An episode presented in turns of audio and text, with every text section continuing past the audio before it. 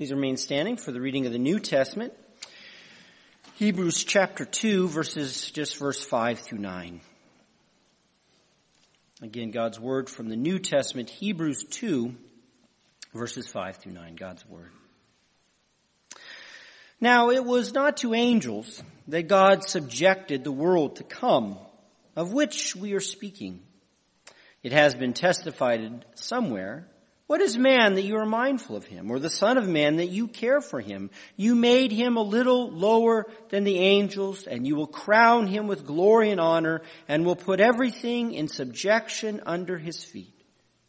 Now in putting everything in subjection to him, he left nothing outside of his control. At present, we do not yet see everything in subjection to him, but we see him who for a little while was made lower than the angels, namely Jesus, crowned with glory and honor because of the suffering of death, so that by the grace of God he might taste death for everyone. As for the reading of God's word, may he bless it to us. Let's pray. So the list of bad words today seems to be shrinking that is, the coarse words that used to get an R rating now maybe receive a PG-13. You may have noticed that politicians will now publicly employ profanity where it used to be more unfitting for the office. And yet where some words are coming off the naughty lids list, actually many more are getting added. The politically correct police love to patrol our language to ticket us on what we can and cannot say anymore. And one of the words that is particularly seemed to be outlawed is submission. To tell someone to submit is now fouler than any curse word. Submit to the government gets a don't tread on me. Kids submitting to parents is sometimes seen as borderline abuse. And worst of all, of course, is wives submit to your husbands. Indeed, by and large, submission has become equated with oppression. Submission you should never do, and to make someone submit to you makes you a war criminal of the worst sort. And yet this taboo against submission varies greatly from scripture. Instead of being tawdry, submission is a noble word in the Bible. In fact, submission leads us to the heart of our salvation and our eternal destiny. So the author of this epistle just exhorted us in chapter 2 verse 1 to remain attentively anchored in Christ. For if we drift away from the harbor of his great salvation, then there's no escape for the watery abyss that does not end. And yet, as is typical with scripture, God doesn't just drop heavy commandments or laws upon us but rather he encourages us and motivates us to faith and obedience by giving us rationales, affections, and persuasive truths. Thus the author now continues to lay out the explanation for why we should not neglect Jesus. He imparts to our faith reasons and knowledge. And he does so by keeping up this comparison with angels that he started back in chapter 1. The Son was exalted to the right hand, but God did not subject the world to come to angels. Indeed, the author clarifies here that the coming world has been his focus this entire time. The Son at the right hand, his eternal throne, the divine anointment, changing creation like a ragged sweatshirt, and angels worshiping the Son. This has all been about heaven the coming everlasting glory. This is not about this age. It doesn't refer to the civil government here and now.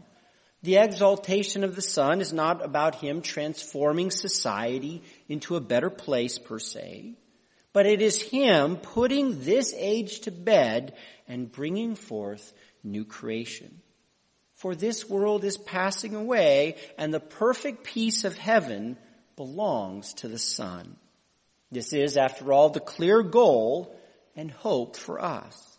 The one Christian hope lies not in the here and now, but in the great beyond, in the new heavens and the new earth, where Christ will be all in all, and we will be with him. And it is this heavenly world that God subjected to the Son and not to the angels. And yet, what does it mean that God subjected it to the Son? Well, subjection is a twofold act. It lowers and it heightens at the same time. First, in order to lower, the world comes into, or the world to come is put under the control, ownership, and authority of another. Second, in order to elevate, it exalts one as Lord and superior. Subjection typically belongs to the realm of kingship. It includes both the exaltation of one as Lord and King and the submission of the world to come as servant and possession. Thus, who is the high King of heaven? To whom does the world to come belong to and serve? Well, it's not to angels. Angels minister to us while we wait for heaven, but angels have no lordship in glory. Rather, the Son is the sovereign King of heaven. He, or His, is the undying realm of paradise for which we hope and long for. Angels do not control our everlasting destiny. In glory, we do not belong to angels or serve them.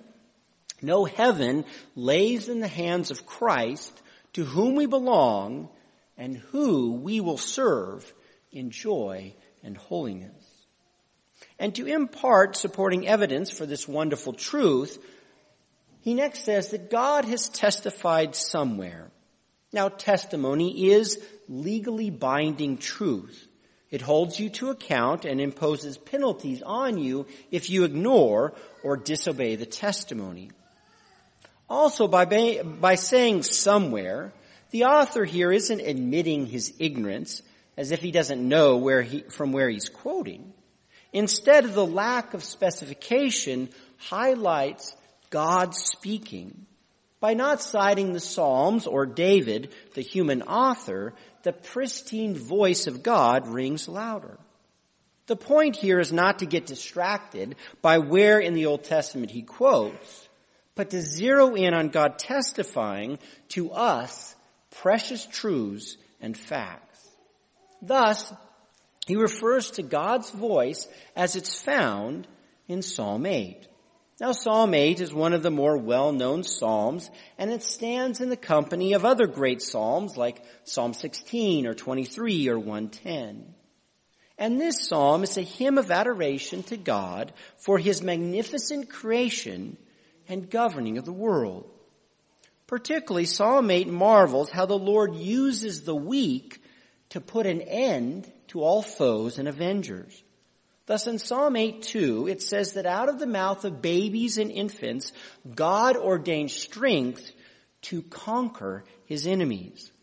Now this is a metaphor for God using unlikely and puny means, infants, to rule over seemingly powerful adversaries.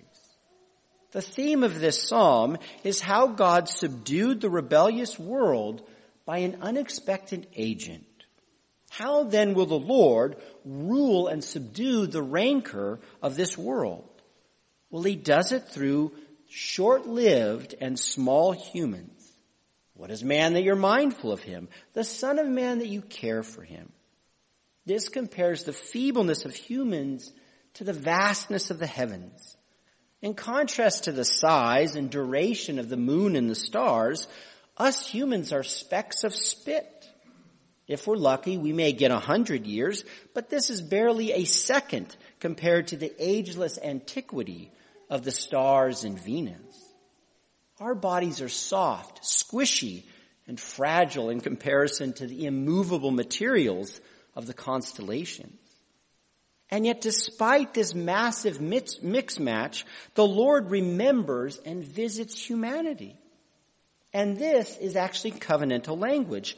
To remember and care for is the, for the Lord to fulfill his covenant that he made with humanity. That is, God did not covenant with the stars, but he did with the humans. Therefore, this recalls the covenant of works, that original covenant between the Lord and Adam and Eve in the garden, where humans were to rule, fulfill, and subdue the entire creation. God did not promise kingship to the astral bodies, but he did to man. Despite man's insignificant brevity, man was promised by God to become Lord of creation even over the heavenly bodies. The sun and moon may rule the day, but man was destined to reign over the moon and sun. This psalm then, and Hebrews, brings to mind the true covenantal goal for humanity. That the Lord covenanted with Adam to become king of creation. Though despite this lofty divine decree, presently things have gone awry. For now it says the Lord made humans lower than the angels. And this word for lowering has no sense of creating or fashioning. Instead, to make lower means to humiliate, to decrease one's status or station. It's to diminish one to the position of being an inferior. Thus, this line is not referring to the creation of, of men and women, but to the fall. This is the Lord humbling and abasing humans in the fall. So the next two lines are actually future promises. The Lord chastened humans in the fall, but he will crown him with glory and honor, and the Lord will put all things under the feet of man. Despite the humiliation of humanity in the fall, the Lord will fulfill his covenant to make man the glorious king of the cosmos. Therefore, in this psalm, David is praising the Lord that, that the failed kingship of Adam will come to success in his own royal office. David understands here that God's covenant with him to have an everlasting throne, that this will accomplish and bring to fruition what was promised to Adam before the, before he fell into sin. Hence the term here for glory and honor regularly refer to the kingship of God that he shares with the royalty of David. This means that humanity will enter its God ordained goal to be kings and queens of creation through the one reign of the Davidic king. This psalm has in mind both the singular throne of David and the universal reign of humanity. By the one reign of David, all redeemed humans will become royals, just as was, as was promised in the original covenant of works. Through the Davidic covenant, the Lord will fulfill that broken covenant with Adam. Thus in this psalm, David sees himself as a second Adam figure. And he understands that by his reign, all foes and enemies of God will be defeated and subdued. The Davidic king will be that infant mouth to silence and cease every last rebel and adversary. Therefore, we can see how well this psalm applies to Christ. Jesus is, after all, the true Davidic heir. The Davidic covenant is yes and amen in him. Thus, the him of the psalm that refers to the human, human monarch of, of David's life, uh, David's line, is actually applied to Jesus.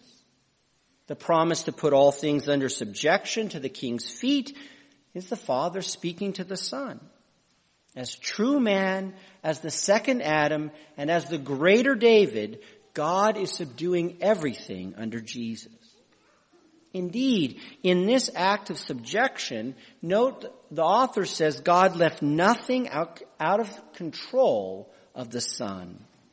There's not a single thing exempted from being under the Son's authority. And yet the sense of this line is actually the rebellious. That is, God permitted nothing to be lawless, rebellious, independent, free, or outside the subduing authority of Christ. And this force of rebellion matches up with Psalm 8, where the enemies of God were being conquered through the mouth of babies. Hence the authority granted to the Son allows nothing to remain in the state of lawless mutiny. The Father gave Jesus universal dominion so that he will subdue everything beneath him.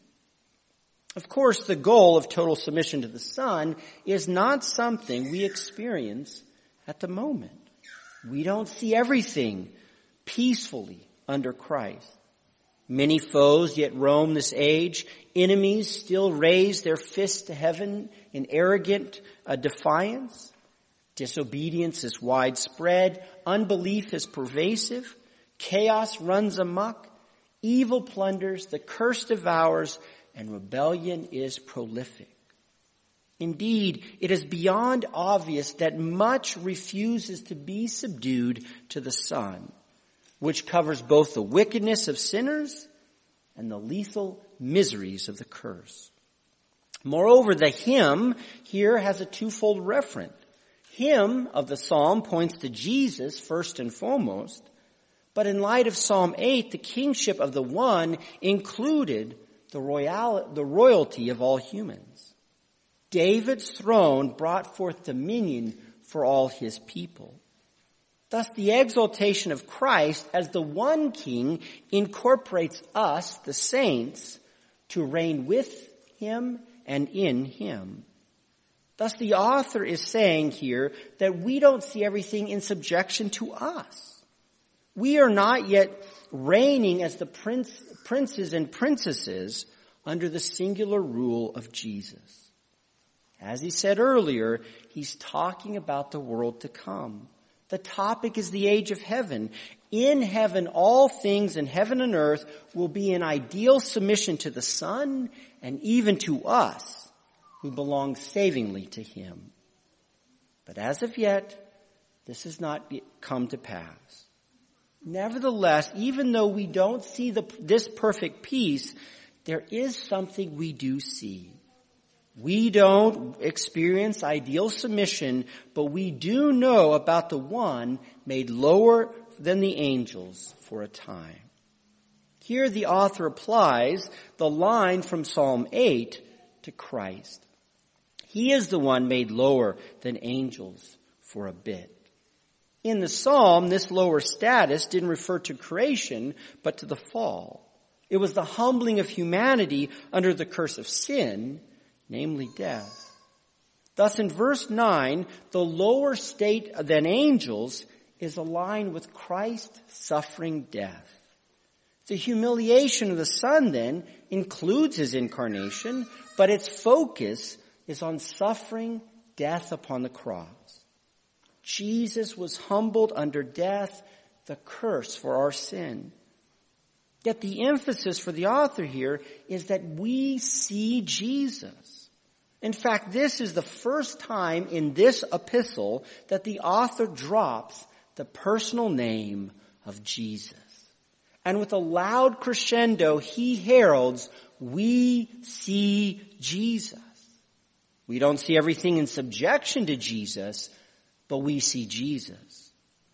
Now this may strike us as odd as we actually don't see Jesus with our eyes.